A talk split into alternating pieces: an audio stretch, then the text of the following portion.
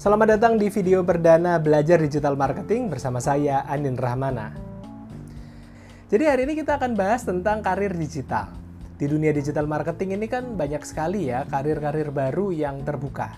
Dulu nggak ada namanya social media manager, digital marketing manager, performance marketing, itu nggak ada. Nah, karena perkembangan teknologi dan ada pergeseran behavior dari orang-orang dalam mengkonsumsi media, dulu kan orang-orang nonton TV, baca koran gitu ya. Sekarang kan lebih banyak uh, dapat informasinya dari sosial media. Akhirnya muncul jabatan-jabatan baru seperti social media strategis, social media officer, social media spesialis, content spesialis, content writer dan copywriter. Nah, itu bedanya apa sih satu-satu? Mari kita bahas dan apakah peluang teman-teman cukup besar untuk bisa masuk ke dunia industri kreatif digital ini? Kita mulai dulu dari yang pertama ya, yaitu di bidang sosial media itu ada beberapa level. Kita mulai dari yang paling bawah dulu, yaitu social media admin atau social media officer. Nah, jadi kalau admin ini levelnya itu berarti adalah berinteraksi harian dan memposting harian. Dia mungkin bisa bikin konten, tapi lebih banyak ke interaksinya. Jadi yang ngepostingin atau schedule gitu ya. Nah, ini levelnya admin dia nggak akan mikir strateginya seperti apa karena itu nanti tugasnya strategis.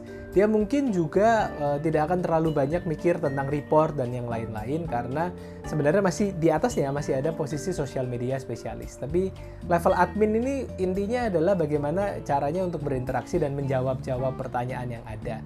Karena kalau yang udah bikin konten dan masih harus jawab juga itu capek banget sih kayaknya. Jadi nomor satu itu adalah sosial media admin di atasnya itu ada namanya social media spesialis. Harusnya karena dia jabatannya itu spesialis, dia sudah lebih menguasai. Apa yang akan dia lakukan? Dia akan mengoptimalkan platform yang ada. Jadi apa yang harus dilakukan nih di Twitter misalnya karena ada fitur baru namanya Fleets. Ada apa Instagram Shop itu harus diapain gitu. Facebook Live mau kita apain. Nah, ini tanggung jawabnya di level spesialis. Dia juga akan bikin report, dia juga akan menghitung ya seperti apa sih total interaksinya dan bertanggung jawab terhadap pertumbuhan dari akunnya sendiri. Apakah followers growth-nya naik, engagement rate-nya naik, dan apakah juga bisa bawa traffic ke dalam website. Nah, harusnya kalau spesialis itu bertugas untuk memplanning apa yang akan dilakukan harian, di atasnya itu ada namanya social media strategis. Apa yang akan dia kerjakan? Namanya aja strategis berarti dia akan memikirkan strateginya. Siapa sih sosok uh, audiens kita? Apa sih yang akan kita optimalkan? Kita akan pilih dan lebih fokus ke channel yang mana. Nah, ini levelnya strategis karena dia akan berpikir sedemikian rupa untuk menyelesaikan masalah yang sedang dihadapi oleh perusahaan. Jadi kalau strategis itu tidak ngurusin konten harian, yang ngurusin konten harian biarin spesialis sama admin. Tapi kalau di strategis levelnya adalah gimana caranya berarti report bulan ini lebih baik daripada report kemarin, awareness dari produk ini lebih baik daripada eh, sebelumnya, periode sebelumnya gitu ya.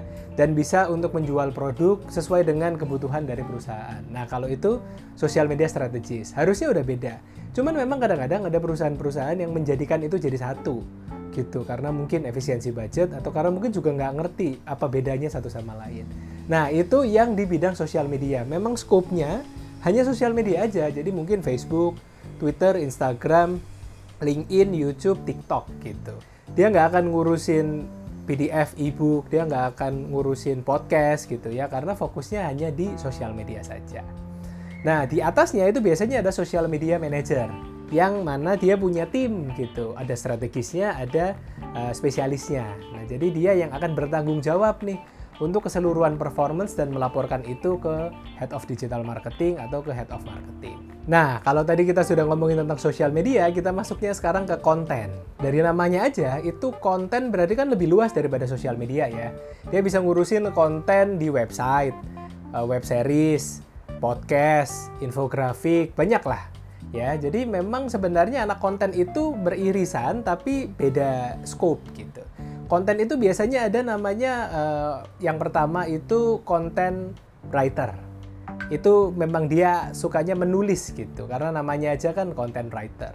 Jadi kalau ada kata writer dia fokusnya ke tulisan-tulisan yang bisa membantu biar website kita atau dia bikin uh, e-magazine gitu ya atau bikin uh, e-book atau PDF gitu tulisannya bagus tapi formatnya panjang gitu ya ini adalah content writer dan biasanya ada hubungannya juga dengan SEO biar kalau dicari dengan kata kunci tertentu masuk tuh artikel kita dengan keyword tersebut. Nah, kalau konten spesialis itu tanggung jawabnya lebih luas daripada writer atau sekedar menulis. Dia juga bikin konsep, wah nanti video web seriesnya akan jadi kayak gimana ya? Gitu. Dia bikin konsep PDF-nya itu kayak gimana ya? Gitu. Dan banyak lagi lah yang bisa dikerjakan di level konten. Tapi dia tidak hanya terjebak di level menulis. Itu namanya konten spesialis. Ada lagi namanya copywriter. Nah, ini beda nih dari yang kedua ini karena copywriter itu tugasnya bikin kopi bukan kopi sachet atau kopi kenangan, tapi kopi yaitu adalah kata-kata yang singkat tapi catchy. Jadi dia yang mikirin kata-kata kayak pasti ada jalan gitu kan. Di Tokopedia misalnya mulai aja dulu. Itu kan kata-katanya singkat tapi ngena gitu, mewakili pesan yang ingin disampaikan. Nah, itu copywriter. Dia akan bikin judul-judul untuk headline di iklan, atau judul email atau pesan push notif. Intinya kalimat-kalimat yang pendek tapi eh, bisa membawa orang-orang untuk lebih yakin untuk melakukan action. Nah, itu copywriter.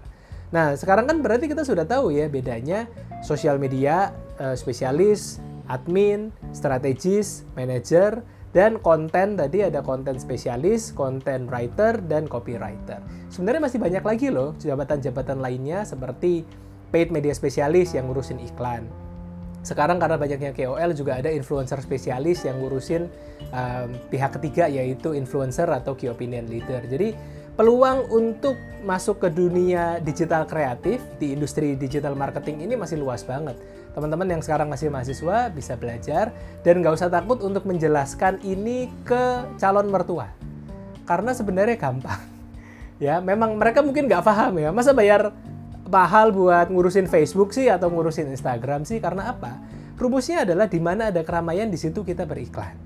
Nah sekarang karena orang-orang ramai di sosmed, gimana caranya kita bisa jualan, tapi dengan cara-cara yang menyenangkan gitu ya dan yang nggak e, ganggu gitu, dan akhirnya bisa bawa keuntungan untuk perusahaan. Nah sebenarnya gitu. Intinya orang pemasaran atau orang marketing tapi di dunia digital. Wah, lebih keren kan ngomongnya daripada ngurusin sosmed gitu. Oh enggak bu, saya anak marketing, tapi sekarang ngurusnya digital. Wah, kedengarannya kayak lebih saintifik gimana gitu ya. Jadi itu teman-teman, dalam lima tahun, 10 tahun ke depan, prospeknya masih akan sangat luas. Semua jurusan bisa belajar, meskipun anak komunikasi mungkin akan lebih familiar ya. Tapi peluangnya sama besarnya karena ini bisa dipelajari dan di bangku kuliah kayaknya juga masih belum banyak yang membahas tentang hal ini. Itu dia diskusi pertama kita. Nanti kita lanjutkan ke video-video selanjutnya. Kalau teman-teman suka, like, komen, dan subscribe. Ya, follow at Anin Rahmana di Twitter dan di Instagram untuk tahu ilmu-ilmu selanjutnya tentang digital marketing. Terima kasih, sampai jumpa.